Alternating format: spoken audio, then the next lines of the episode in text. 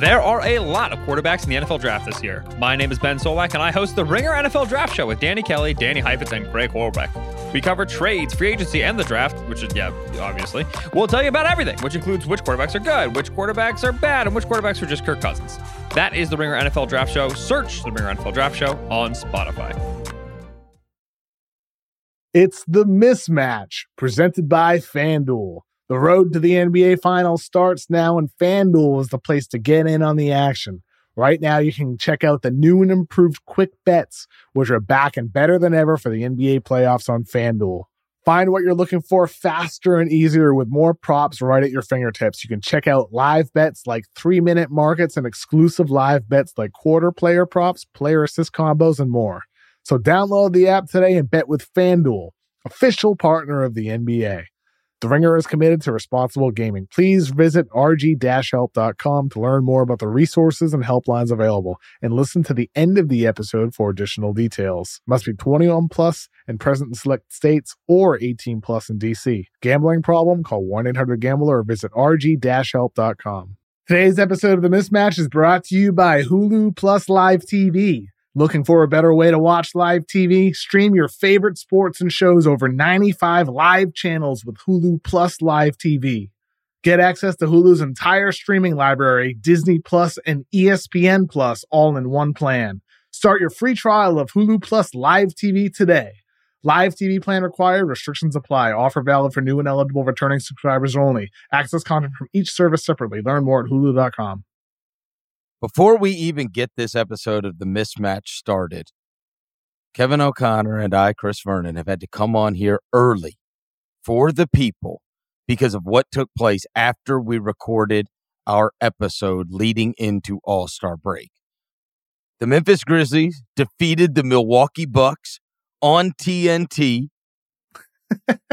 and Klay Thompson came off the bench for the Golden State Warriors and reminded everyone that we've got him all messed up and scored 35 points in a turn back the clock performance. So neither of those two subjects were covered, but we do this for you, the people.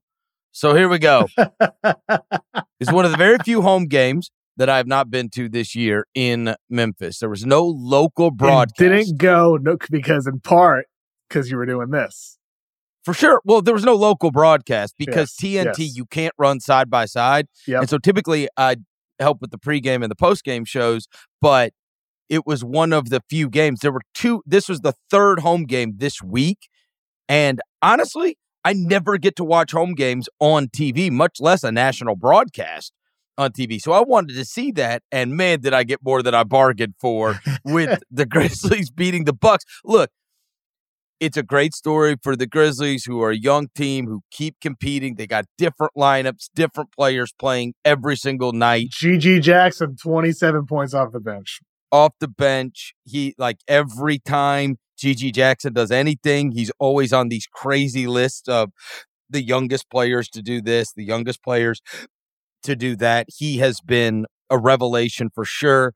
They found Vince Williams Jr., who we have talked about on the podcast before. He was a guy that if you go back and look, I went back and looked at like all of the different draft stuff, and there was a lot of the these are the stats that Draymond Green put up in college. These are the stats that Herb Jones put up in college. These are the stats. And it was like a litany of these grinder, a lot of times second round guys that ended up becoming very good NBA players, uh, long wingspans, good steals and blocks guys, really good shooter from 3 mm-hmm. grinder. So they had obviously already found him. He was a, a guy that was drafted in the second round out of VCU, played on a two way contract, and by virtue of all of the things that went wrong for Memphis this year, got his opportunity, and it became very clear they've got a guy. So they signed him to a contract. The next one was GG Jackson. Again, second round guy. His is a different situation because he reclassed, went to South Carolina, then went straight to the NBA, signed a two way with Memphis after was drafted in the second round this past year. Again, given the opportunity, put into the lineup after he had already averaged a bunch and played very well in the G League. Got his opportunity with Memphis. Again, signed a multi year contract with Memphis. So they had already found two to be part of the roster, part of the rotation to augment, you know, what their core was. And mm-hmm. those two guys have been absolutely off the charts. There, there's a, a, no lie. Everywhere I go, people ask me about Vince and GG. Those are the two guys. And so I was glad to see both of them play great on this night. Ziaire Williams was the revelation tonight because Ziaire Williams has been like not a revelation. And he has had good games here and there, but this was career night for him for sure. 27 points on 9 of 13. Uh, this season, only 39% from the field, 31% from three. So, you know, hopefully he can build on this. And then Lamar Stevens, getting him from the Celtics. Lamar Stevens tonight, 13 points, 6 of 10, 5 rebounds. Been very good defensively for Memphis so far. These are the silver linings we're talking about. Guys like Lamar Stevens getting chances. True story. I hate to admit this, but it was whatever the Monday night game was. So these all run together. They had played the Rockets.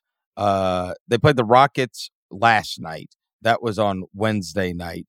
And then they played earlier in the week. And again, like I said, they all uh, run together, but they had played uh, New Orleans. It was the Pelicans game. Oh yeah, the one we recorded after that. There was like a 14 to 10 fourth quarter. It's miserable. Anyways, uh we're doing the pregame show and we're heading into the game. At the end of the pregame show, you're running B-roll of the guys going through the layup line. And I turn to the host of the show, Rob Fischer. This after we're saying, and he's like, and Grizzlies Pelicans up next on Bally Sports, right? And so the break runs, and I turned to him and I swear my life, I said, Who the hell was that? the guy in a Grizzlies uniform going through the layup line had a headband on. I had never seen him in a, in a, in a uniform. It was Lamar Stevens, and we could only see him from like the side as he was going in. He had braids, he had a headband, and I'm like, who who was that that they just showed? and he's like, that's for? Lamar, that's Lamar Stevens. So, anyways, that night they throw Lamar Stevens in there. He's got to guard Zion Williamson and holds up unbelievably. He was great against him. Then the next night, Jaren Jackson Jr. gets in foul trouble. He holds up against Sengun. I'm like, yo, I kind of love Lamar Stevens. Like, he might be a player. He's big, he's strong, he plays hard as hell.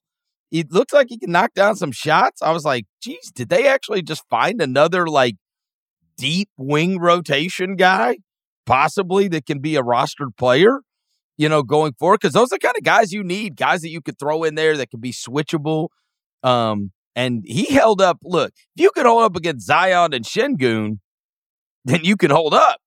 End of story. I was really, I've been really impressed with him. He has great strength. Like cat, cat. We talk about the Cavs later on the actual pod we recorded. Cavs fans know watching Lamar Stevens last season in limited minutes. He was pretty solid in a real limited role. I think that's why Boston wanted to get him in the late in the free agency process, just to just in case. Yeah, and, and like a guy guy like him, boy, what an opportunity to get regular minutes for the Grizzlies this year. Really, for the first time. I mean, Cleveland, he you know it's up and down with minutes, but this year with Boston, uh, with a minute with Boston, he's not playing, and now with Memphis. I mean, no. 20, 20 plus minutes a night. We'll I'll see. give Who them knows? credit they got all kinds of different players. One night it's Scotty Pippen, one night it's Lamar Stevens, one night it's this guy, one night it's that guy, some Trey Jemison. So a bunch of guys that a lot of people have never even heard of. And that's kind of the way it goes when everybody on your team gets injured and then you're playing it out to kind of talent evaluate the rest of the way. But I'll give them credit. They compete and they try hard every night. Many nights they don't have enough, but they do play hard and they do share the ball and it has benefited them. The real story, Kevin, well, but is, that says a lot about Taylor Jenkins for sure. Well, the, the, coaching and obviously the coaching matchup tonight against Doc Rivers, three and seven now with the Bucks. Well, I will say the Grizzlies have been very. Eh, they've been a big problem for the Bucks. You got to remember, and we see this a lot in football too. Sometimes with the guys that really know the opponent Yep. And nobody knows those guys, and nobody knows Giannis and Brook and what makes them tick and what makes them bothered and what can wreck things. And I know D'Antoni's not there anymore, but Taylor has been very good against the Bucks. Uh, uh, yeah, yeah, that's what I meant. Uh, Budenholzer. Um, he's been very good against the Bucks, and I think a lot of it is eh, he knows a lot of that personnel. Yeah. And so that's always that's always a thing. It is. It's always a thing. Now that is no excuse for Lamar Stevens, Ziaire Williams, and GG Jackson to be able to beat a fully stocked Bucks team minus Khris Middleton. And it is one hell of a trick for them to be three and seven since Doc came on and him coach the All Star game this weekend. I mean, they just have not reaped the benefits of it. And everybody kept saying the same thing process, process, process. I, I, know you even called out, like, I like what I'm seeing. I do. It's still getting, do. It's getting better. The wins will come. But damn, bro, national TV for everybody to see against a team that's on a back to back who's got none of their able bodies. By the way, Jaren Jackson has been playing and he didn't even play tonight. And the Bucks can't beat them? What, what I don't know, man. That's alarming. It's alarming. It's a worrisome loss, but I'll tell you what, the two big questions with the Bucks. The coaching has improved. The defense is improving. Has it though? They're three and seven. It has improved. We talked about this on the show recently. I believe it was earlier this week or last Friday, whenever it was. We talked about the Bucks defense, so listeners can you know go back to the Tuesday episode. But the big questions with the Bucks now are a the health of Khris Middleton. Can he get back to being 30 plus minute per game guy, 20 point per game scorer, run help and run the offense? And B, Damian Lillard's consistency. He has been very, very streaky offensively for Milwaukee this season. He's putting up numbers similar to the year two seasons ago with Portland before he had the surgery. And then last year, he had the most efficient, high volume scoring season of his entire career. I mean, it's public information. Going through a divorce right now. It's public that we know he wanted to go to Miami. He gets traded to Milwaukee. Clearly, a lot going on uh going on in his personal life, not being able to be around his kids, not being in the city he wanted to be in, away from Portland, new situation, all that. I still wonder, like, you know, we're not too far removed from that injury either. I wonder, I do wonder if that could be a factor that hasn't been discussed at all. I have not heard anything about that, nothing at all, to be clear. But like the numbers as a, from the perimeter are very similar to what he did that year. So it's at least noteworthy in my eyes that those two outlier seasons this year and two seasons ago. It just seems like something worth noting there. But the Bucks need. He could be a right. smaller guard that's getting older and is in a new environment. Yeah, that that it's it could be a ton of things, a ton of things like new role, new situation, not getting the ball in the same spots. It could be a lot. Also, he's a guy that could come out of the All Star break in the last 30 games of the season, average 35 points a game or something, right? Bingo. Like, I mean, we know. Bingo. We know. Like he, he can do that. So I think with Dame, you know, it's just, you know, it's something just to note that with him, he's not quite the same guy that he was last season when he was 32 points per game and he was just absolutely absurd efficient efficiently from everywhere to me, it's the defensive intensity, which uh, you can scheme it all you want. You know, there like Giannis plays hard oh, every oh, yeah. single night. Well, even tonight, he did everything he had to do. Giannis, and did. I just don't feel like all those other guys follow suit all the time. And obviously, when they've got Lillard and Beasley, it's uh, it can be dynamite offensively when they're knocking down threes, but defensively, it just I mean, it breaks down an entire defense because once you're not staying in front of anybody at the point of attack, now with as many teams have the same goal, which is get a paint touch, kick out, get a paint touch, kick out. Well, the way you stop them getting a paint touch is staying in front of somebody. And they don't have many guys that stay in front of people. Yep. I mean, it, it is a roster issue for them. And even with Middleton, he's not the stopper he once was. No. Pretty crazy win for Memphis. Pretty wild loss for Milwaukee, especially because you know the nation's watching because it's on it's the it's the only game on TNT. Now, what a lot of people weren't seeing because it was not the TNT game was this Golden State game, which we do talk later in the podcast about how Klay Thompson had this miserable ending to the Clipper game, which then landed him on the bench which is uh, it's one thing to not close games. Now Steve Kerr demoted him from his starter position in place of Pods. And I think he took this very seriously because Klay Thompson, right here before they're about to head into the All Star break, became 2016 Klay Thompson tonight. My God. I mean, they end up winning the game 140 to 137, which is just a crazy uh, output for the game. But he ends up coming off the bench 13 for 22, 7 for 13 from three, 35.6 rebounds, two assists for Klay Thompson. You figure it out. I mean, what? I mean, we say later in the show how uh, I like the move starting pods ahead of Klay, and I still feel that way. I hope I hope Klay embraces this over the next week. Like I say later in the pod, he's going to let this marinate being benched. Maybe he'll see this as a good thing coming off the bench. Maybe this will inject some energy into him and he'll play in a like a six man role and be the star six man for the Warriors. That'd be kind of cool if this Just come like off the and next get chapter. buckets, huh? Yeah, that'd be kind of sick, right?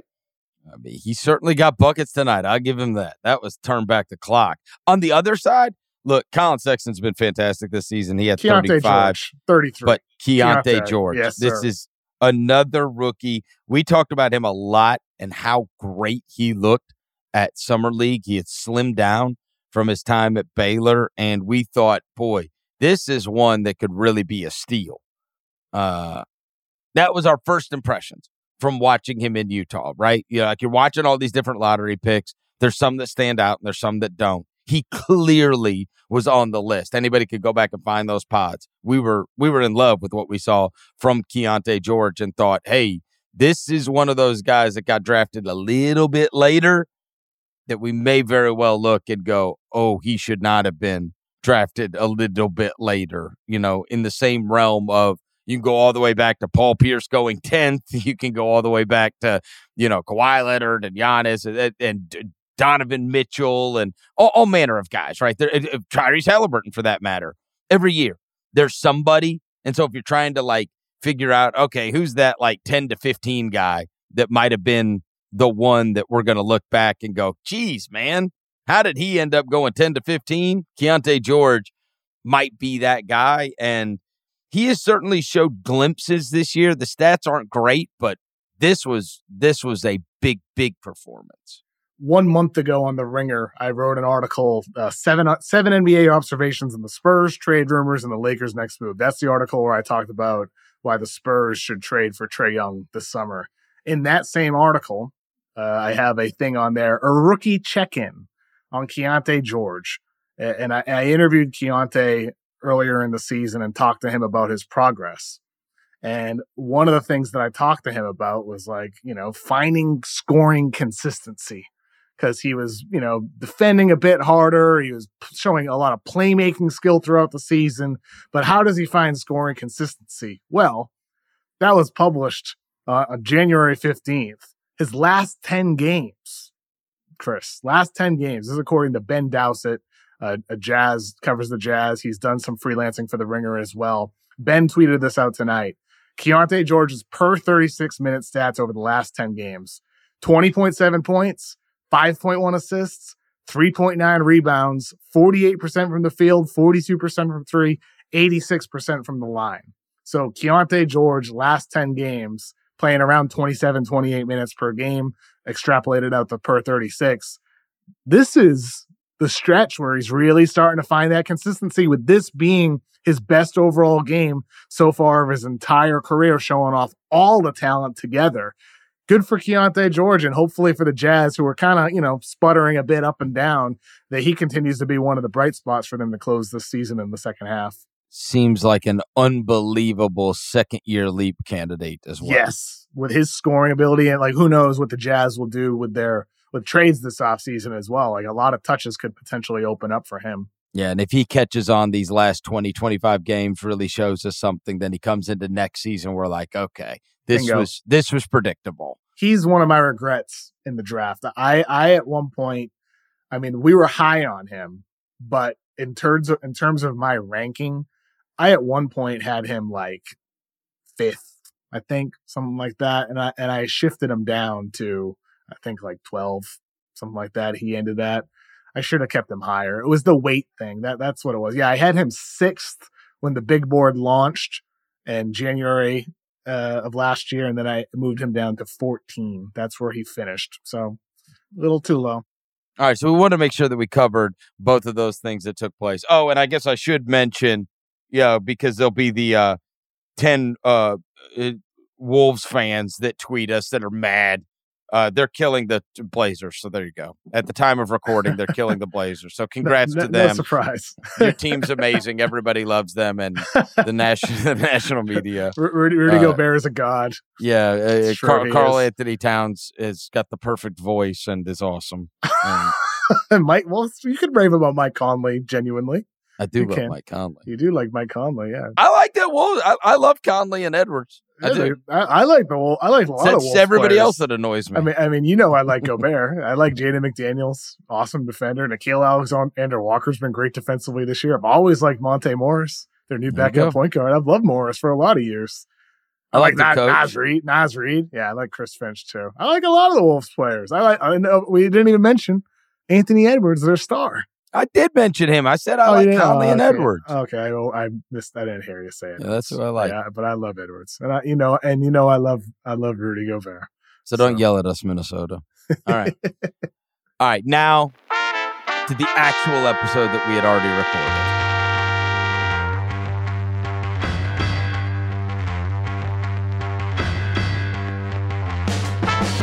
Welcome to the mismatch. I'm Chris Vernon, and joining me as he does every Thursday night from the ringer.com is Kevin O'Connor, aka Kevin O'Bomber, Kevin O'Concert, Kevin O'Camera, Kevin O'Climber, Kevin O'Candyland, Kevin O'Blazarian, Kevin O'Sphere, Kevin O'Gallatons, Kevin. I caught that at the end there, Chris. Oh, oh, kind of snuck in a new one on you. yeah, that's good. I like it. Yeah, Gallatins. All right, we're going to do kind of a all-star break check-in as there are going to be all kinds of NBA all-star events going on this weekend. You are not going, right? No, I'm I'm not not, going. No. Sorry, I'm not going to grace you with my presence, Indiana, but not this time. I went last year. I'm taking the, the weekend to catch up on draft stuff.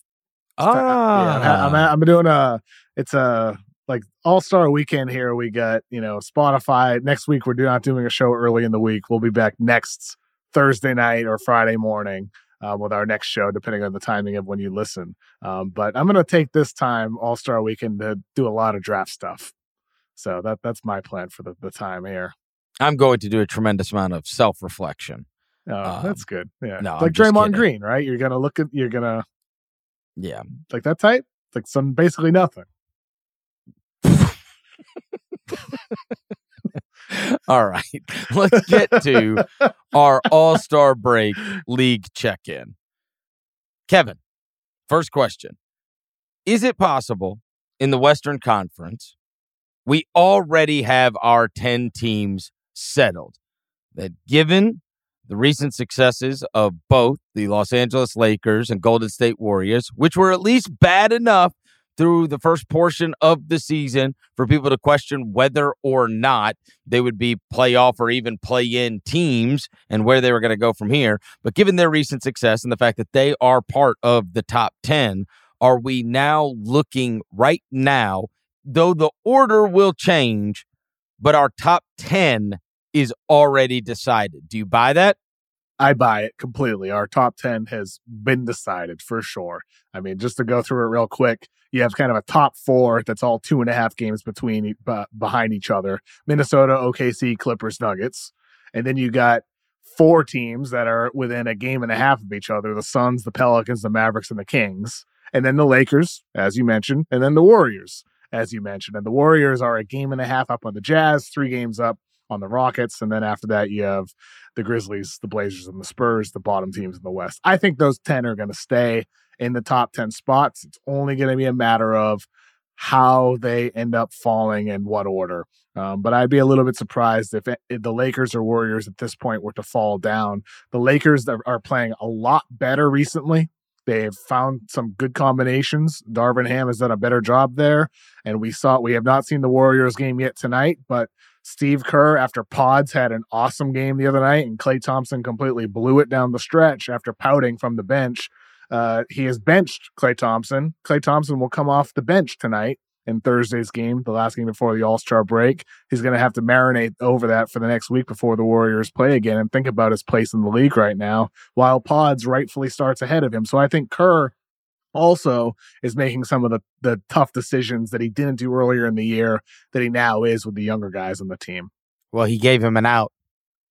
He gave him an out with the uh, debacle that was the intentional foul Mm-hmm. after Pods had hit that huge three. And I've seen a bunch of different videos that have kind of gone through the look at the Warriors bench and players on the court reaction to that. They are just I mean flummoxed. they can't they can't believe what he has done and he's just doing his, you know, side to side, you know, sway as he goes back, but you know that was a that was a big game. That was one that we had They circled as, "Hey, are they real?" Now, of course, they it was without Kawhi Leonard in this game. And they blew it. They were up like nine points with what, 70 seconds left? Right. 80 seconds, 90 seconds? It was, they were up a lot late. Yeah. And so, look, uh, he gave him an out by making such an egregious error at the end of that game. Uh, but and it'll be fascinating to see. They certainly have played much, much better since the Draymond return as well. We did not get to speak because it took uh, about the next subject because it happened after our last podcast. But the story comes out about the conversations that were attempted, uh, or at least had when uh, reaching out to the LeBron James representatives to see whether or not he would like to be part of the Golden State Warriors and also whether or not the Lakers would be interested in moving on from LeBron James in Los Angeles. And obviously, we know nothing came of that, but I was interested in the idea that LeBron James did not want to do that and made that clear through his representation. As you read through the reports from uh, Adrian Wojnarowski and Ramona Shelburne, what did you make of the Warriors and the Lakers even broaching this topic? You mentioned how LeBron, through his represent- representation, released the thing that LeBron won't be traded. He's not going to ask for a trade. That's not necessarily saying that he doesn't want something like that. That's just the framing of the public conversation that they don't they don't want it perceived as LeBron forcing his way out of LA. That that's what that was. No, no, no, no, no. I'm not talking about the statement. I'm talking about in their article, they said they had to reach out and talk to Rich Paul. And when they talked to Rich Paul, that they, there was not interest from that side. I think they want to play out the year is what they want to do, and then reassess this offseason. You know what? Here, let me take a quick 20 second time out. You know what I thought is something possibly on the horizon, and it's something that you have been hitting on over and over again. It's starting to gain a little steam, and then I'm I'm just putting two and two together here. Did you see Kendrick Perkins when he went on with McAfee and he said they need to just chill in LA, get through this season because there is a superstar on the way. I'm not gonna say who it is, but there is a superstar on the way. He is coming to LA next year, and he's going on. You know, he's like, I'm not Ramona Shelburne. I'm not, uh, you know, Adrian Wojnarowski. I'm not Adam Schefter. It's not what I do. There's people that trust me. Blah blah blah blah blah. But they're just gonna sit tight, get through this year, and there's a superstar on the way. And my mind immediately went to you weeks ago, possibly months ago, bringing up Trae Young. You think that's who he was talking about? Trae, I, look, I've said Who for a else? while. What other superstar or somebody that you would even term that could he even possibly be talking about? I mean, look, I, I I've said for quite a while now that Trae Young is highly likely to be traded this offseason. And I think it'll be San Antonio or the Lakers, or maybe a surprise team like the Orlando Magic, somebody that's in need of a point guard, somebody like Orlando. But the Lakers or the Spurs would be the top two teams in all likelihood for him. And I think for LA, that is that is a hundred percent why they decided not to make any moves this this trade deadline because they want to have the flexibility to trade three first round draft picks this summer. They didn't want to ruin the chance of making the best offer for Trae Young or whoever it might be who becomes available. Obviously, Donovan Mitchell, they'd love to have. I don't think he's necessarily going to be available unless he forced his way out. Howard Beck, you know, in his article this week on The Ringer said how he had a Western Conference executive saying that they expect Mitchell not to stay in Cleveland. We'll see about that. Cleveland's rolling right now.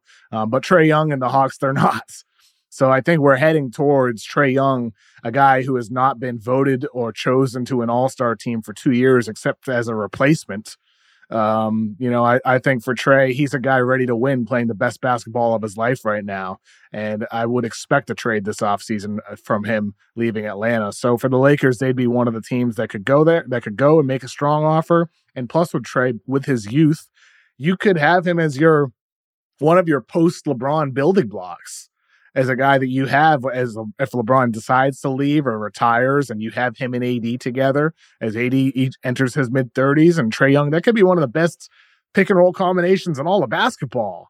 AD, uh, he's one of the best lob threats ever, ever. So I think, you know, for the Lakers, that makes sense for today and for the future. And that's one reason why they will be patient here. And that's another reason why LeBron wouldn't want to be traded yet it's about waiting until the offseason to then assess the situation. Do the Lakers land him or not? Maybe because the Spurs can make a better offer if they want to. The Spurs could offer the Hawks their own draft picks, which is why in January I wrote that article saying, hey, the Spurs and Hawks make a heck of a lot of sense for a Trae Young trade because they can actually offer the Hawks back the picks that they gave up to get Dejounte Murray. Uh, so the, the Spurs can outbid the Lakers if they want to. Um, it's just a matter of if they decide to do that or sit on those assets and go for somebody else out there that could become. Well, and obviously, who knows what their pick could be given the lottery? Their mm-hmm. their greatest asset is going to be possibly a number one pick or a number two pick or number yeah. three pick. They're going to have a really good chance. I mean, it's they're going to have a great chance of getting one of the top four picks in the draft for sure because their record is pathetic. 100%, Chris. I mean, the Spurs, they currently have the third best odds uh, like, you know, that gives them a 52.1% chance of landing in the top four, a 14% chance of landing the number one pick. So San Antonio, if they wanted to move that pick, or maybe they don't even need to move that pick to have the best offer. Just just the Hawks' future picks alone could potentially be enough. You might not need to give that pick, but the, that's where you can get creative here. If yep. the Spurs end up with the number three pick, right? The Hawks currently have the ninth best odds the Hawks could trade nine and Trae Young to get three and all of their f- other future picks back from the Spurs. Or like if the Spurs ended up number one and the Hawks were number four, like like you could do a, a flip there within this year's draft because the Hawks have their own lottery pick too. So there's ways for those teams to get creative in ways that the Lakers couldn't with an offer. And obviously we're jumping ahead here, but I, I do think it's it's worth glancing ahead with this stuff because it does dictate where these are where these teams are today. And this this whole conversation this week about LeBron and the Warriors that is why nothing happened cuz LeBron and the Lakers both want to give this time and the team is crushing recently. They're playing great. He might very well stay with the Lakers and they're they they get to the second or third round this year and then they reload. That's very possible Get buckets with your first bet on FanDuel, America's number one sportsbook, because right now new customers get $150 in bonus bets with any winning $5 bet. It's the NBA All Star break, so let's look ahead to All Star weekend. I'm looking at the Rising Stars tournament on Friday. I like Team Jalen plus two and a half points or plus 100 with the money line over Team Tamika on Friday night. And to win it all, Team Pau plus 120. They got Victor Wembanyama, Podz, Jaquez, Coulibaly, Brandon Miller. Pau Gasol knows how to draft. So I really like that team in the Rising Stars Tournament Challenge. You can also bet on three point contests, on the All Star game itself on Sunday. There's a bunch of different ways to bet on the NBA with quick bets, live same game parlays, exclusive props, and much more. So if you want to do that, just visit fanduel.com slash mismatch and shoot your shot. FanDuel, official sportsbook partner of the NBA. Must be 21 plus and present in select states. Gambling problem? Call 1-800-GAMBLER or visit theringer.com slash RG. First online real money wager only. $10 first deposit required. Bonus issued and non-withdrawable bonus bets that expire seven days after receipt. See terms at sportsbook.fanduel.com. So we if we if we both agree that the 10 are settled, then there's there are at least a couple I think that are going to play it out and be right there at least trying to the end because you never know. All it would take is one guy twisting his ankle Absolutely. and missing 6 weeks. And so Utah's still right there. Utah's only a game and a half behind Golden State and Houston is 3 back from Golden State. Now, I saw Houston in person last night. They've got their share of guys that were out. I, I you know, I didn't see VanVleet. I didn't see Tari Eason. I didn't see they had, they had a couple other Cam Whitmore wasn't playing last night, but they still had they certainly had a lot more guys than Memphis did last night. But let's just say it was a unimpressive effort to say the least. It was my first time to get a look at Amen Thompson in an NBA uniform What in you person. You a fan? Oh, brother. I mean, Kevin. He's so athletic, right? If he put something together, look, it didn't get a lot of look. That that's a rat game, uh, and I know that most people are not going to care about that game, but I will say, typically you could catch some highlights like going viral from it, and this did not get viral. But I will say he did one one thing in that game that I I was so impressed by. At one point in that game, and it did not go viral, he caught a ball off the rim. I'm talking flat footed and off vert, jumped up and just spiked it. And like you just don't see, you don't see it. You don't see stuff like that. He has a top 0.05% athleticism in the Yes. NBA. Seriously, it is off the chart. And he fouled out, and it honestly like made a massive difference in the game. I'm interested to see if he can put it all together. You know, he's still it's a rookie who's getting his first big minutes in the NBA. Um, it didn't really get cracking until later on than some of his peers in this season. But if he ever throws it together, he he has ability, as we talked about with both those Thompson brothers. Know, the scoring thing and the shooting thing is what is going to be what they have to tackle, but everything else, boy, they get in there, they can rebound, they can get steals, they can get blocks. They are just so ridiculously athletic um, that they can impact a game in a lot of different ways besides scoring. And he, by the Mhm. way, he scored last night. I think he had like 19 in the game I went to, but he was the one that really stood out. It's really I- besides shooting. Like like they can Yeah. score at rim and you know get hot, but like they don't need to shoot threes in order to make a positive impact. That's what you mean, right? Yeah, yeah, yeah. I did wonder at one point last night. I did wonder, and this is a down the road thing. I did wonder. You know how we talk like, hey, can you get the best of these guys when they're playing together? Can you get Yeah, the yeah. best Scottie Barnes if he's next to Siakam? Can you get the best Evan Mobley if he's next to Jarrett Allen? Can you get the best whatever? I did wonder about the Jabari Sengun thing. Can you ever Mm, get the best? Uh, You know, can they both become huh. the best version of themselves as a tandem. Yeah, Because they're yeah, two young, I mean, tantalizingly talented guys. And Sengun is obviously very, he's much farther ahead offensively than Jabari. But I think Jabari's got a lot of offense that he's going to be able to unlock down the road. And I wonder if they are simultaneously going to be able to be their best. I think you can. Uh, the, the, Because with Jabari Smith, it's going to be a matter of what level does he reach as a shooter, and it's the same thing with Sengun too. Sengun needs to improve as a three point shooter, but Jabari Smith right now is a thirty six percent guy from three. As a rookie, he was at thirty one percent. So those numbers still need to get better. If he can become a forty percent guy, that lessens the pressure on Sengun to do it. However, I think the point you're hitting at with Houston, they have so much talent. It's almost too much talent to develop.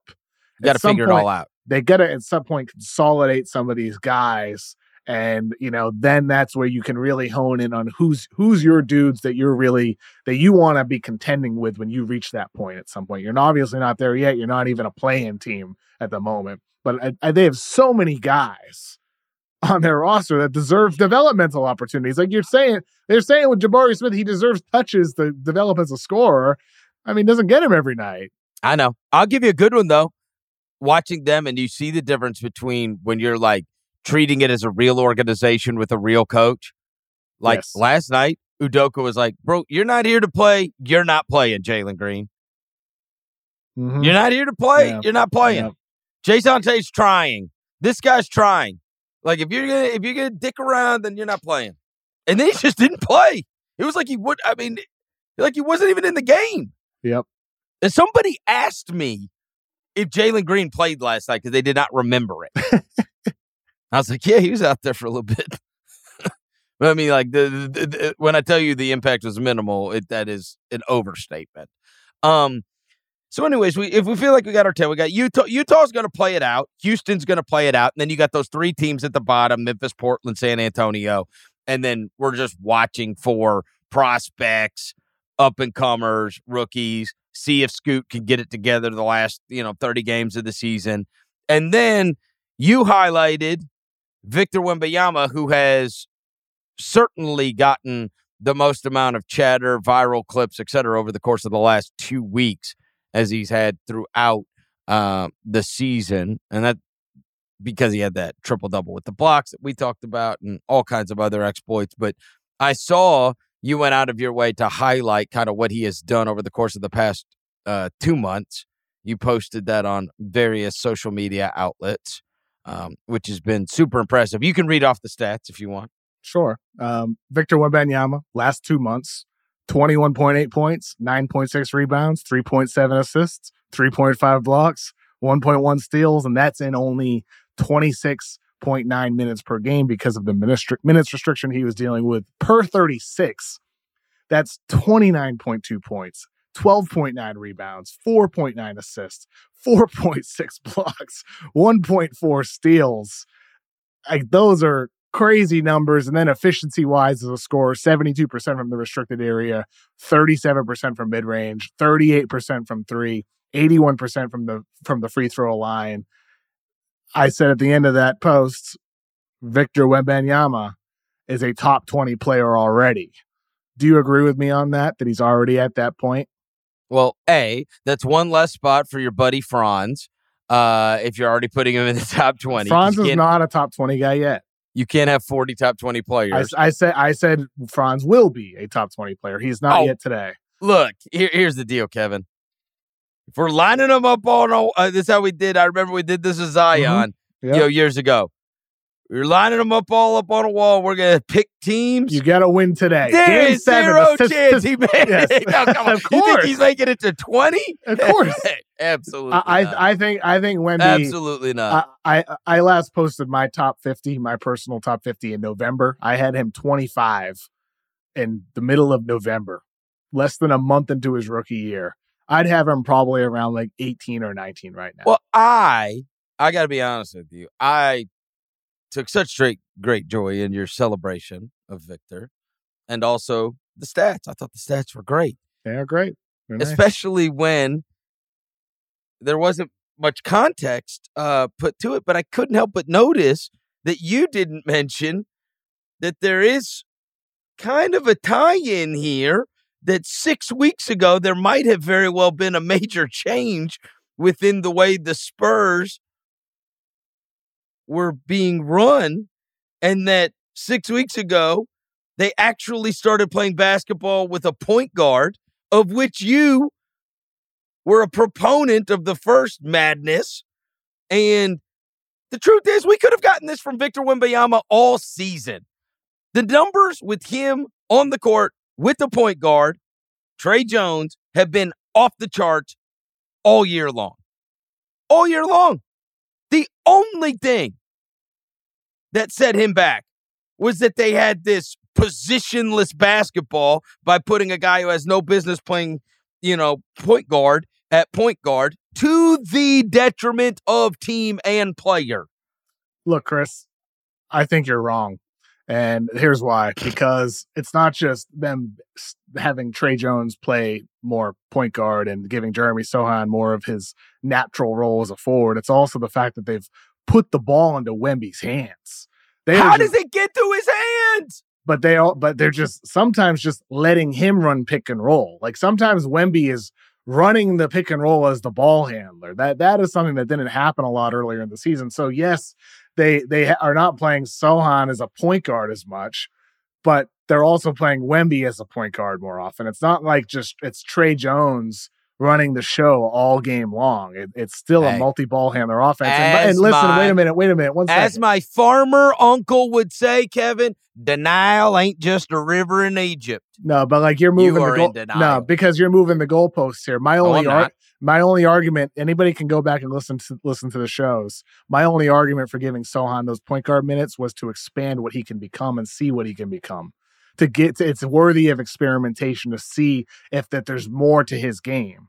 That was the argument there. Not I, I, I to the would- detriment to the entire franchise No, no, and no. your franchise player. No, no, no, nope, nope. You can again, you can listen back to the shows. I said it's worth doing this if it also means losing some more games and digging a hole deeper when the incentive isn't to win games. You're tanking. You're trying to lose. You're trying to get higher odds here. So the incentive isn't to get a play-in spot and to maximize your odds of winning. Wemby's going to get better, better no matter what. I said to you in this pod, there's also incentive in making things harder on Wemby, making things difficult on him, so he himself can grow through that after he's been a winner every stage of his career. After he's always been the man. It's all there's also incentive to making things harder on him. I stand by everything I said about that early season experiment. I think I was spot on about all of that being worth it. And it doesn't change the fact that Wemby's flourishing now. This further enhances my point because this was going to happen no matter what. It doesn't. That's why it was worth doing that earlier in there. It wasn't. It wasn't derailing anything with Wemby. If anything, They weren't even competitive. They had an 18 game losing streak. Of course Who is not. that good for? Who is that good for? I th- I would argue it's good for Wemby. I'd argue it's you got to good be kidding me. I would argue it. I would. Oh and, my and god! I'm doing it right now. Well, then shit. These all these Pistons are going to be in the Hall of Fame because Lord no, knows no, no. I they know. got the greatest experience. Nope. I would never say it's good for James Wiseman or any of those guys. Why? Yeah, Because Popovich isn't No. their coach. It's because of who Wemby is. It's his mind. It's who he, how he's wired as a person. This It- is bananas. It's not at all. yeah, Actually, not, this is bananas. Okay, you, Wem- you Wemby- convincing Wem- no, me minute, no, that no, an no. 18 game losing streak is good for a player. Yeah, I is think it the is. most wild thing. I, I think it happened. is. I think it is for Wemby because he's somebody who he has experienced loss in the past year. He goes to the championship game with Mets 92. He loses in the finals. He gets drafted number one, and he immediately is like, I'm trying to win a finals ASAP. And he's someone who he and his circle expect to win ASAP. Like, I think the Spurs, this is why the Trae Young stuff is going to be a conversation. The Spurs are going to try to improve things this offseason. So next year they are competitive. Wemby wants to win. There is there is an advantage to somebody experiencing what it's like to lose like this for Wemby. There are greater questions with the Spurs that we can talk about. We can talk about for the Wemby side of things if he would see Gregg Popovich as the right coach for the future after he's seen Pop go through stretches this year of not really coaching. Wemby doesn't care as much about what Pop did with Tim Duncan back in the day and Manu Ginobili and Tony Parker. Wemby needs to see Pop coach now. So I think that there's bigger questions about the future of the Spurs aside from some of the experimentation we saw and aside of the losing that relates to Wemby's future. To me, that stuff it could be beneficial, but it's really about some of that those other factors. Does Pop still have it? That's my big question with San Antonio. Well, according to you, he does, because this was brilliant to suck and to lose 18 straight. And these are all great lessons. And Sochan got so much better because of it. And Wemby learned the value of losing No, not the because value of of it. losing. And he learns what- how bad it tastes. How bad, it- it- like uh, the idea that it was good for him to lose 18 games in a row is crazy to me. How to deal with losing, how to help a team be better when they're going through tough times. Like, like what? What? I, I feel like Wait, you're so just. when, now that they're getting these wins, are is it good for him? how can you argue against that? There's not valuable lessons in losing. Wait. this this is a simple life thing. Somebody Wemby has won his entire life. look when you if you're losing on purpose there's no value to it literally none there's only value in competing and then falling short It's not like they aren't. but they weren't competing competing. They were getting drilled every night. it's not like they aren't competing. They're they weren't, and now they are, and so there is great value Their to their, this. their net rating is still terrible. They Their net rating with Tre Jones and Victor Wembanyama is unbelievably positive. A positive net rating this season with those two on the floor, which you would think is impossible. that considering team. it, it- it's those Zach Collins minutes where everything falls apart. It would be how they can be a positive. They have actually won per 100 possessions with those two players on the floor.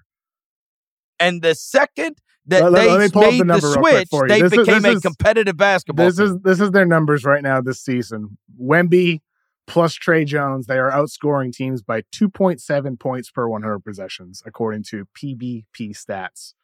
That's their numbers right now with Tre Jones and Victor Wembanyama sharing the floor together. so that's we're agreeing that's good. Yeah, they're above.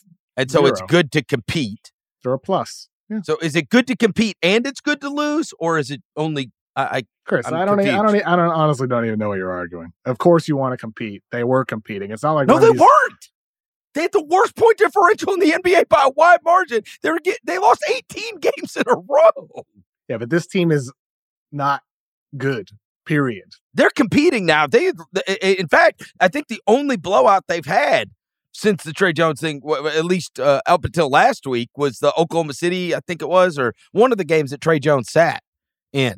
The rest of the time, they got some really good wins in there Chris, too. I, I honestly like.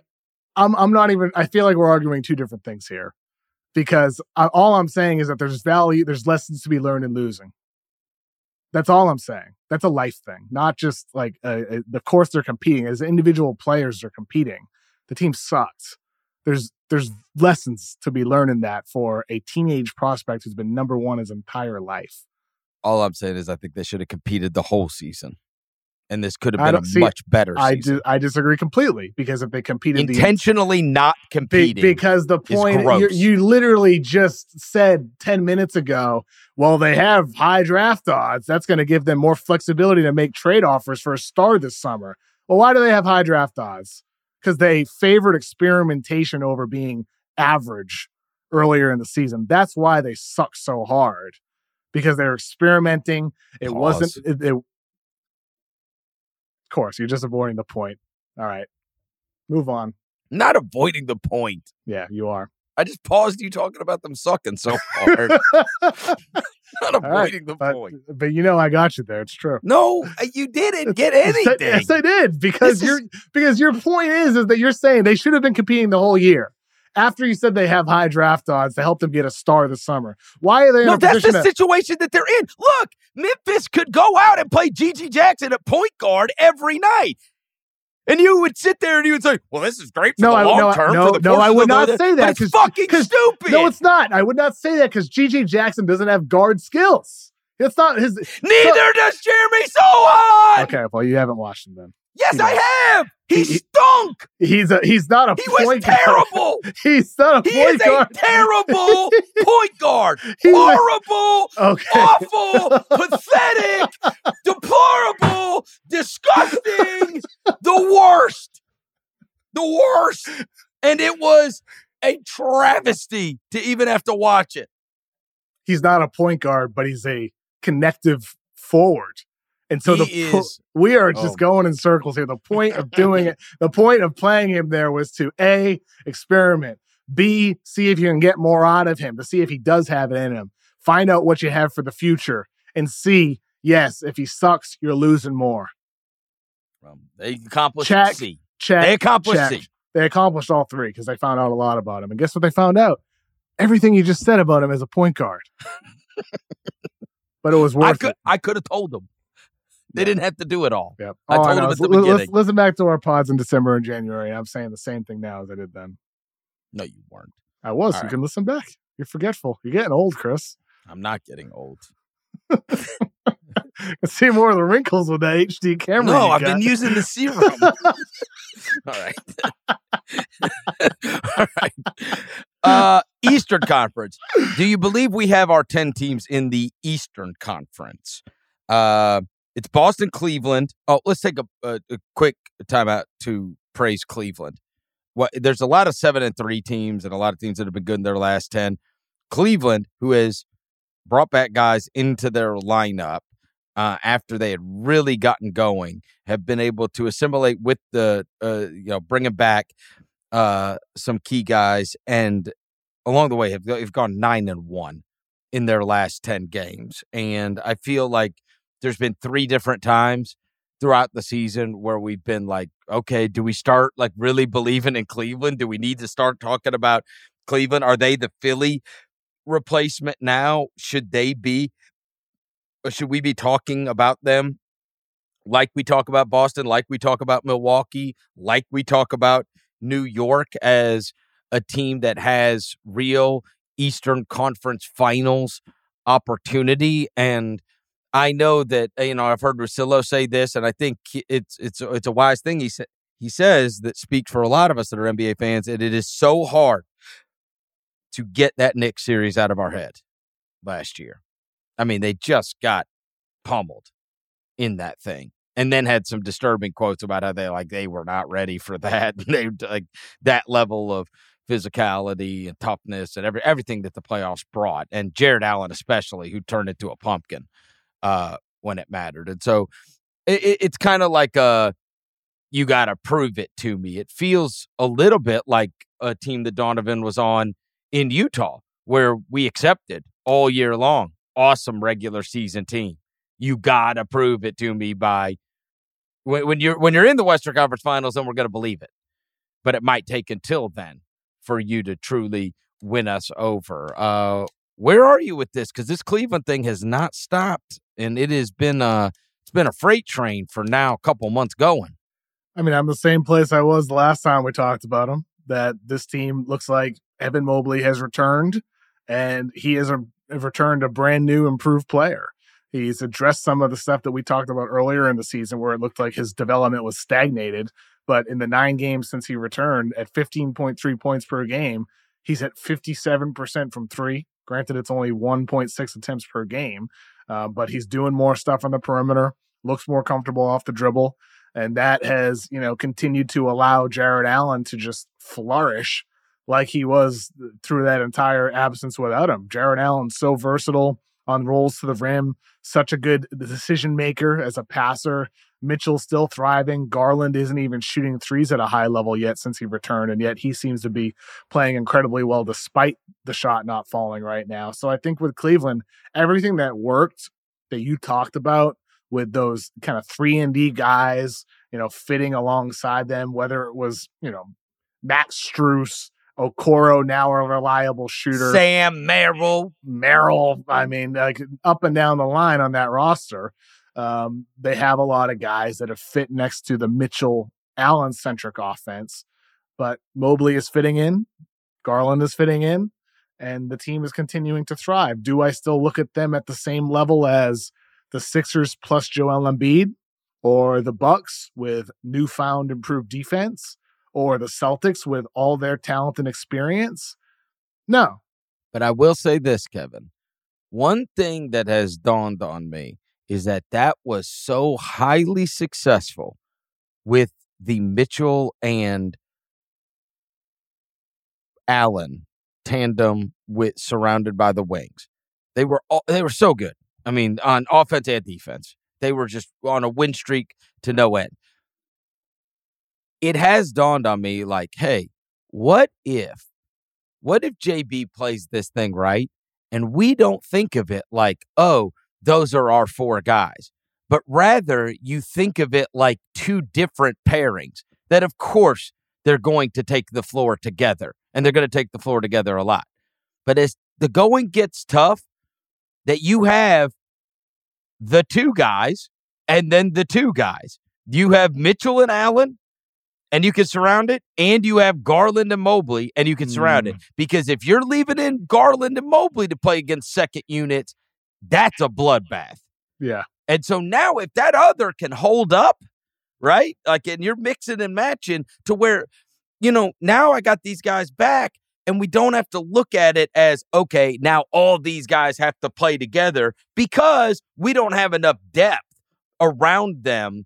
You know, we can't be good enough. They actually are good enough around them that you can mix and match this to where okay, now here's the moment where Garland and Mobley, you guys are going to do your thing and you guys can two man on this. And then we can go back to Donovan. And at that point, that's something we don't see very often where it's like you can run the show and then you can run the show. Yeah. But it's something sure. that they'll be able to utilize that I think could make them pretty devastating if they pull it off. I mean, like having uh, star depth essentially. Yeah. Like, like that's what it is. If you have, if you have, you know, if you're able to, when Mobley and Allen play together, if Mobley is able to effectively space, but you also have the option to have one of them on the floor for all 48 minutes. You play them a little bit both together, play them a little bit solo. And same thing with Garland and Mitchell. If they're able to coexist together and your defense is so strong because of the Mobley Allen backline, uh, your offense can flourish. And then you have one of those guys on the floor for all 48 minutes with exactly the type of structure you're talking about. That's what gives Cleveland a chance. It's kind of just a younger version of the same duo, Yes. which is best equipped to be a duo. Yeah. Right. And I, I think that's where, like, you, if you're a Cavs fan right now, everything you just said is why you're going to be feeling so good. Even if there's, like, I don't think they're on the same level of some of those other teams. Even if you acknowledge that as a Cavs fan and you say, you know what, yeah, second round, or if we could sneak into the conference finals, great. That's a victory. That's a step forward for your franchise. I, I don't think the expectation for the Cavs should be NBA finals. They haven't been through it yet. And as you said, that Knicks series still does stick in your mind right now. But we'll see if this is where an improvement came because I I think Jarrett Allen looks better this season than he did last season. Evan Mobley, the last nine games, looks better than he ever has in his entire career. Uh, so I mean, I think you you gotta you you don't want to fall into recency bias, but at the same time, I do think you have to take in new information, especially with young players and how they're, they're progressing. And Mobley, after I've been pretty critical of him offensively throughout basically his entire career, I'm very optimistic uh, with what we've seen recently. Let's see if he can sustain it now. Well, and in fairness to them, they've got better wings, which is going to make them better equipped. Big time, big time. you know what Yep. I mean? Yep. Dean Dean Wade out. I mean, we didn't even mention Dean Wade. Like Okoro's a real shooter at this point. He's for real. Contract year, right? No, last year he started figuring it out as a shooter. Okoro.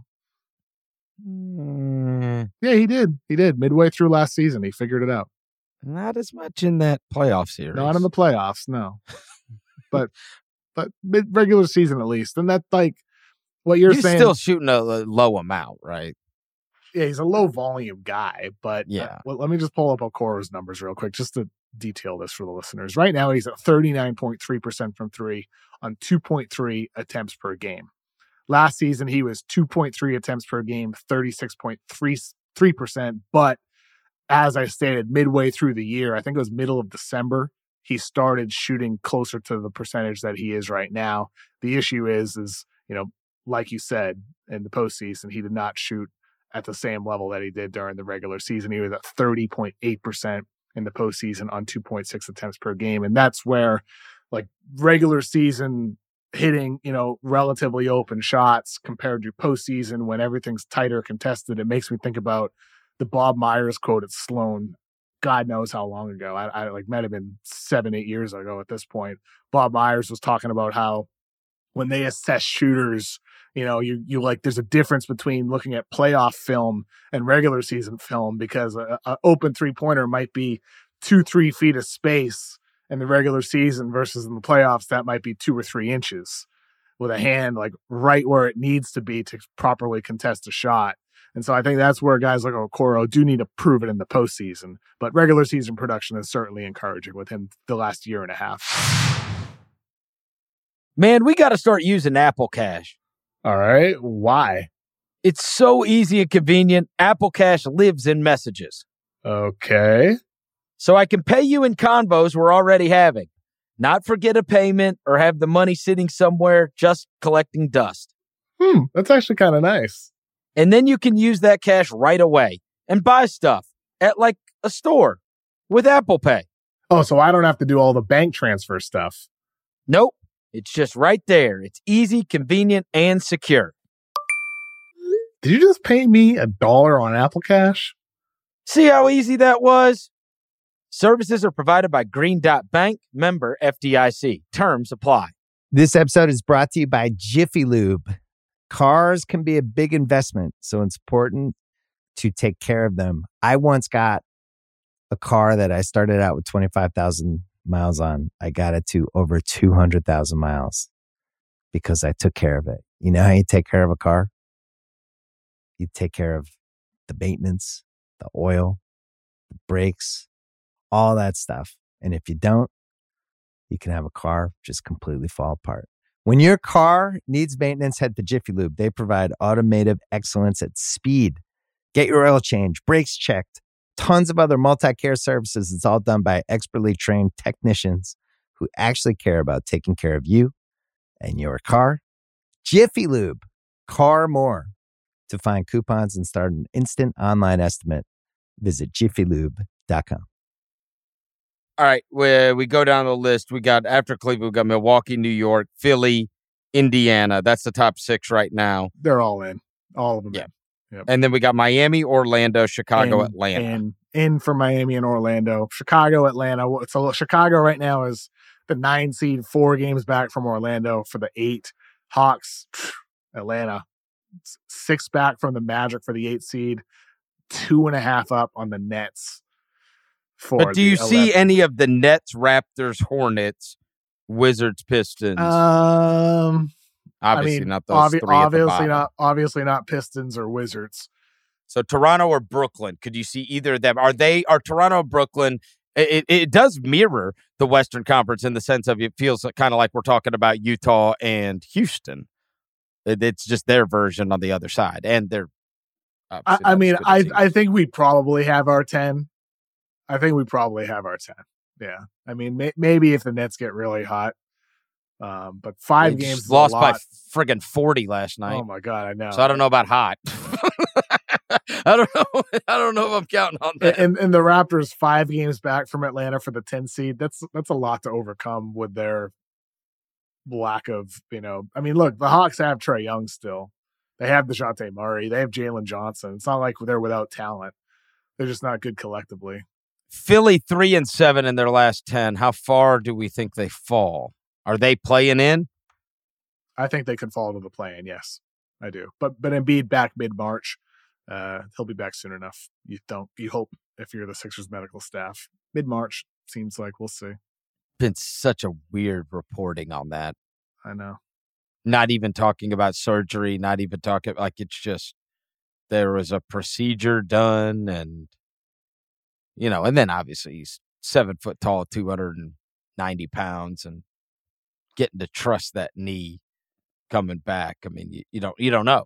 Hield's been a good fit for them, for sure. Yeah. Um, it will be a it'd be a great fit once Embiid comes back, alongside with him and Maxey, you know, playing off of that. Um, but it's obviously all dependent on when Joel can come back. And Uh huh. geez, they're they've got a three, the two and a half game cushion on eight. Mid March, Chris. This is their stretch. They have a starting March 10th. Listen to this stretch for the Sixers. This is hell for them. At Knicks, at Knicks, at Bucks, verse Hornets, verse Heat, at Suns, at Lakers, at Clippers, at Kings, verse Clippers, at God. Cavs. That is from March 10th. Murder. Yeah, March 10th until March 29th. That is a stretch of games that they have. They they like they gotta have Embiid back somewhere in the middle of that stretch, or it could fall really far in the plan. Like they they could fall. They they definitely even by then they're only up three, uh, I two know. and- two and a half right now on the Heat for the seven seed. Uh, two and a half on Orlando. Know, in Orlando too. They could fall to the eight. Yeah. They could. It's not. It's definitely possible. Eight's probably the farthest. I don't think they fall as far as Chicago. They were. They Yeah, would need to 'cause lose. Chicago, it's six and a half between them and Chicago. They'd have to lose like every game. Mhm. And the Bulls, you know, obviously they're an average team. Though White is uh continuing to thrive for them. Let me tell you something. I saw him in person about a week, week and a half ago. That's a for people that have not watched the Bulls a lot on League Pass. Boy, he, you know what? Look, I love that he's got the hair back, and there's a little Samson uh, thing going on. I know you're not a biblical man, but there's a story of Samson and his long hair, Samson and Delilah, and Samson got his hair cut. And it took away his powers and there's feels like a little Samson thing possibly going on with Coby White because the hair has been back in full force this year. But let me tell you about a little, a little something about Coby White. He uses that hair to his advantage because he does, and I it drives me crazy. This was very prevalent in the league a couple of years ago. And uh, Harden used to do it all the time. Trae Young used to do it. The guys that took it to their advantage and his looks so pronounced because of the huge hair. Anytime he is the least bit bumped, he does the whiplash thing where he kicks his head back so that his hair goes flying everywhere so that he can get whistles. He's a he's a he's a stealth floppy guy. Uh Coby White. And he uses that hair to the advantage. He really does cuz it looks like his head's going you know, like in whiplash because the hair's flying everywhere. But it's really not. He's really and and and in fact, I saw him do it twice, both challenged, both reviewed, both overturned. And it wasn't even a big deal. It's just it looks like he gets killed because every time he gets touched, he whips his head back. And I mean that I've never seen a guy use his hair to an advantage like him. It's amazing. Talented guy though. As you were imitating White you know, whipping your head back. I, I, finally caught a glimpse of your shirt. I've just seen Ken on the screen. Now I see it's Ken Griffey Jr. Oh, what a, what a what, what a, what a great shirt. Yeah, that's an awesome that. shirt. That's so Ken cool. That, that's that's the vintage rookie card cover photo, right? It is. Ken Griffey Jr. This is probably typical of anybody born in 1990 or in the surrounding years like me. Ken Griffey Jr. is the first athlete I really loved. First athlete I really fell in love with. Every day after school, there was a bookstore down the street from our house and we would try to work up like allowance money so we could go down there and buy 1989 upper deck cards just so we could get the rookie a Ken Griffey Jr. Yes. Wow. Well, I mean, I would, that was the hunt. The hunt. Like he was and he was cool and he wore his hat backwards and like I mean we just the smoothest lefty yes swing. dude. There was nothing cooler than Ken Griffey Jr. He, nothing. he, he, was an amazing amazing outfielder. Yes. he, like he's amazing defensively. He stole bases. Played with his dad on the same team which is a dream for any kid. I it's know. like oh my god you're on the team with you know? He is so cool. He uh, the epitome of cool truly. And now he's on my Instagram feed every day telling me, you want to get rid of that dad bod? I swear to God, he's promoting some dad bod thing. Oh and God. it is on my feed every day. And I'm like, screw you, algorithm. Really? you got like a childhood hero? Hey, fat ass. You tired of those people noticing the extra 15 to 17 pounds you're carrying? I'm like, is he talking to me directly? Get off my get off my Instagram feed, Ken Griffey Jr. Yeah, it's like dad bod stack. It shows up on my feed every really? friggin' day. Yes. I got a wild feed, man. You need to see a middle-aged man's feed. It's it's wild. Not sure I want to see it. It's that dick pills, all kinds of stuff. Oh, I'm like, okay. why do they why do they think I need all this shit? They're like, hey, you got a dad bod? I'm like, all right. It's okay. Like, hey, no, no judgment if you do. It's okay. Want to last longer? I'm like, ah. you know.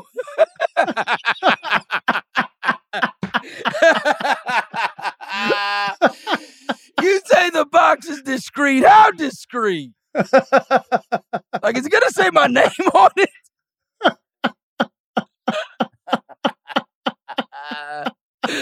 We're gonna get that uh, as a sponsor now. oh, I'm sure we will. They're gonna be coming to me, be like, "Will you read this?" I'm like, "Come on, man, get off me." All right. I'm, I'm, I'll be the one who has to read the ad for that. I read, I read the ads for this one. I'll read it. All right. Somebody works for BlueChew or whatever. What's the other one? Roman, Roman, or something like that. Hims. Hims. Yeah, Hims. Yeah. yeah. yeah.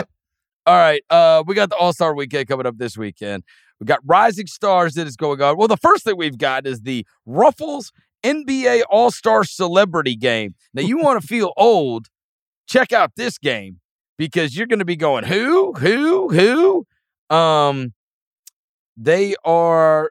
I want to see a couple athletes that you'll recognize. Metta World Peace, of course. What's he going by now? He's not. He's like. That's me- it. It- like. They list him as Metta World Peace. really? Okay. I thought he was like meta uh, something else right now. Micah Parsons and Z- CJ Stroud. That's cool. I like it when the football guys do it. Okay. Um, and then who else was in this that I care that I uh saw was doing it that I had some interest in? I can't remember who else. I don't know. Anyway, look, the celebrity game's going on. There's a couple of big names in sports that are going to be playing in it. There's a couple big celebrities. Your kids are going to know who's in the games, and well, not your kids, but other people's kids. And the LED court. That's the big thing, right? So even if you don't give a crap about the celebrity game, uh, the LED court, it's going to be, I think, the first time that we can like see it with people playing on it. It's going to carry an endless amount of animation capabilities throughout the game, such as dynamic three point line, court graphics, and much more.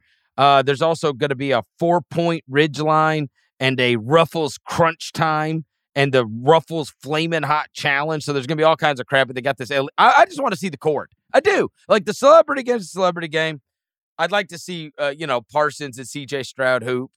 Uh, but beyond that, I want to see what that LED court looks like on TV. They're not. They're doing the court for all the games, aren't they? For everything, including Right, right. But this is the first event yeah, yeah, that's going on, and so they're they're like, going to take real advantage. It feels like of this LED court because they got all these like challenges and crap. So I I think there's things that are going to be a part of that that probably won't be a part of some other stuff because they're going to be putting like you know here's this section, here's the four point line, and here's the flaming hot challenge, and here's all this crap. So I mean, look, if I'm around the house, I'll flip it on for sure. I will, I Yeah. because I just want to see the court. Um, the next thing is the Rising Stars. I got to be honest, I love the Rising Stars format. I think we talked about that last year. little tournament. Yeah, with the three teams, and I feel like they play like they care because of the target score. Yeah, the G League is the Yeah. fourth.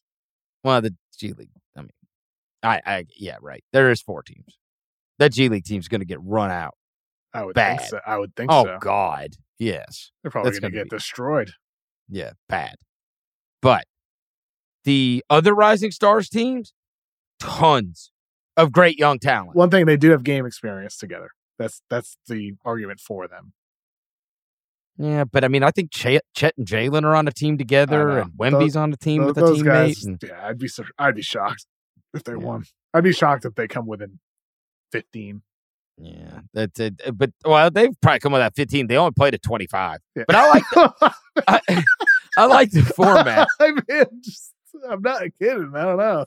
I like the I like the format. I do.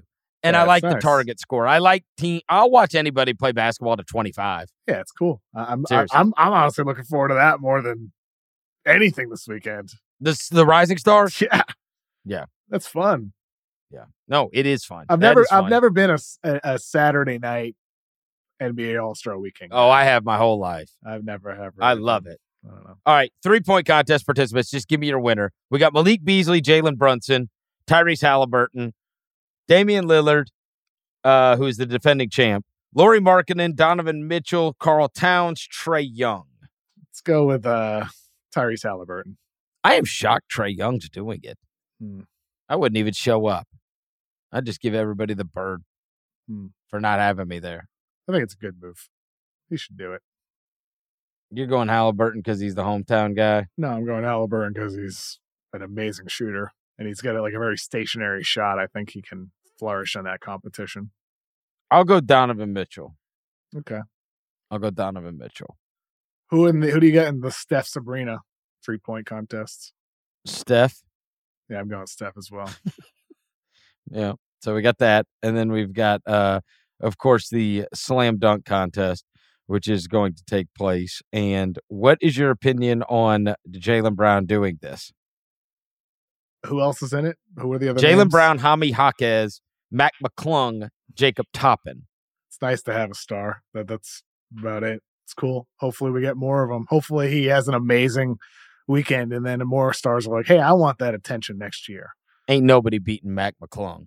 Yeah, I don't think so either. Mac McClung put on one of the best dunk performances. I mean, I was just, I, I was there last year in Utah. People were going nuts. I mean, he was awesome. He is a great, great dunker. Yeah, like Mac McClung is a great dunker in every format. Jalen's more of an in-game dunker, like an in-game, you know, big time, you know, fast break dunk type of guy. People are stunned at two things. A, that Jaime Jaquez is doing the dunk contest. So anything he does will be shocking. Didn't he people. win a high school dunk contest? I mean, Think I know so. he's like obviously like he's a great athlete. A lot of college players did, but I'm pretty sure he did. He can dunk. anything anything he does will shock people. Yeah. Right? Because they've never really seen like the Jaquez highlight that's gone mega viral of him dunking on someone or whatever, which typically and people are also going to be shocked that Obi Toppin has a brother. Jacob Toppin. You think uh Jaylen Brown's recent dip in offensive production is due to him spending every off day practicing dunks? It sounds like something that they would talk about on Boston Sports Radio. it does. It does, doesn't it? That's that's how That's a was- that's a hundred percent a 420 big traffic topic. that's I was raised on it. Yeah. Do the Boston accent. Here, I'm going to tell you exactly what to say. Coming up next is Jaylen Brown's current offensive dip because he's trying to do the silly dunk contest. Go ahead. Eh, because I can't do the Boston accent well. Can you try first? Can you just try try one? I just want to hear you try it. What, what is it? You got to like do your like Fenway Park. Yeah, yeah. Fenway Park. Is that right? Coming up next. Coming up next. Coming up next is Jaylen Brown ruining his career by practicing dunks on his off days. yeah. For some reason, when I That's when, funny. like when I channel, I don't know if that's even a good impression. It's probably Boston people. It's like you got it wrong. But like when I channel Boston accent in my head, I think about the people who are scalping tickets outside of Fenway, outside of the Garden. when, when they're like Oh. tickets here, buying, selling tickets, tickets Did your here. dad, like when you were in the car? Did your dad listen to like whatever the Glenn uh, Ordway and Oh, like yeah, all yeah, those guys yeah. that were? Yeah, yeah, yeah. yeah, yeah, all the time. He was like a WEEI guy. Yeah, one of the coolest things before my dad passed away was what at the uh, Fenway Park, August 2019. They did uh, the Jimmy Fund Telethon. That's where like, Yeah. the thing, the cancer research thing they've done for raising money for decades. At the event, I remember I was with my mom and my dad. I went to the bathroom for a minute, and then I walked out, and my dad was talking to Glenn Ordway, who he'd been Oh, listening to the radio on for decades. And it was Glenn Ordway who recognized my dad. That was a really cool thing from my dad. He's like, Glenn Ordway said hi to me. That's cool. Super yeah, that- cool. That, was that was a cool moment. Yeah, or uh, uh, Glenn Ordway, a super nice guy. Really Huge cool deal in the afternoons there for a long, long yeah, time. Yeah, yeah, he had a he had a big show for many many years in Boston. Yep, that was a pretty good impression. I thought you could have you could have had a career in sports Mm, radio. yeah, for you know it's it, it's it's funny. Like I think I've never really had like the strongest accent. Even even like pre sports media ever going. I've never had the strongest accent. Um, I think it used to be more apparent in my teenage years, talking a little bit you know lazier. which is odd because your mom does. Yeah, my mom does for sure. When I met Yeah. her, she's got the like you would immediately know where she's from. Yeah, I think there's certain words it like slips out a little bit with me, but like it's just that's just the way it is. But it's never been super heavy with me. I don't know why. I don't know. I mean, I, I didn't grow up like in Southie. That's where a lot of people have the heavy accent that you see in movies, like people trying to imitate in The Departed and all that. The, the Departed. Divided. yeah, no, you know. um, but I don't know. I never really had a super heavy one. Maybe I think because in Brockton, like Brockton is such a diverse city from people from like so many different backgrounds and all that. I don't know. Maybe I just grew up speaking like Brockton. you weren't kids. around just all people that sounded the same. Yes, exactly. 100%. It's like I grew up around people who sounded completely different from each other. So I don't know. Maybe that's part of it. Makes a lot of sense. All right, Kevin, it is always a pleasure. We are going to enjoy our All Star break. Uh, we will not have a show at the beginning of next week, but we certainly will at the end of next week as we head into the post All Star break. Uh, kind of, I mean, it's a stretch run of the season. Uh, as we are going to be heading into basically the last 30 games of the year and see where these teams. We we think that we've got our 10 in both conference, but there's going to be a tremendous amount of jockeying for uh, in the standings uh, before the end of the year. Thank you to our executive producer Jesse Lopez as always, and Kevin. I will talk to you next week. Have a beautiful week, everybody.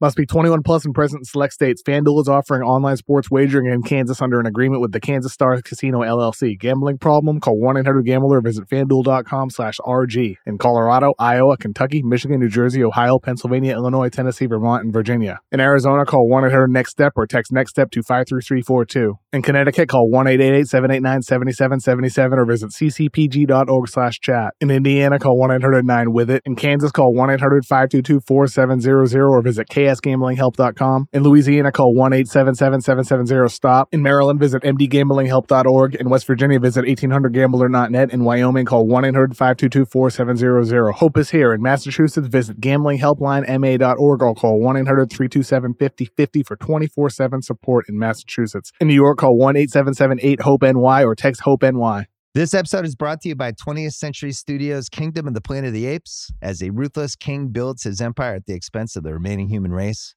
a young ape will fight for the future of apes and humans alike. Kingdom of the Planet of the Apes. Enter the kingdom in IMAX on May 10th and in theaters everywhere. Get tickets now.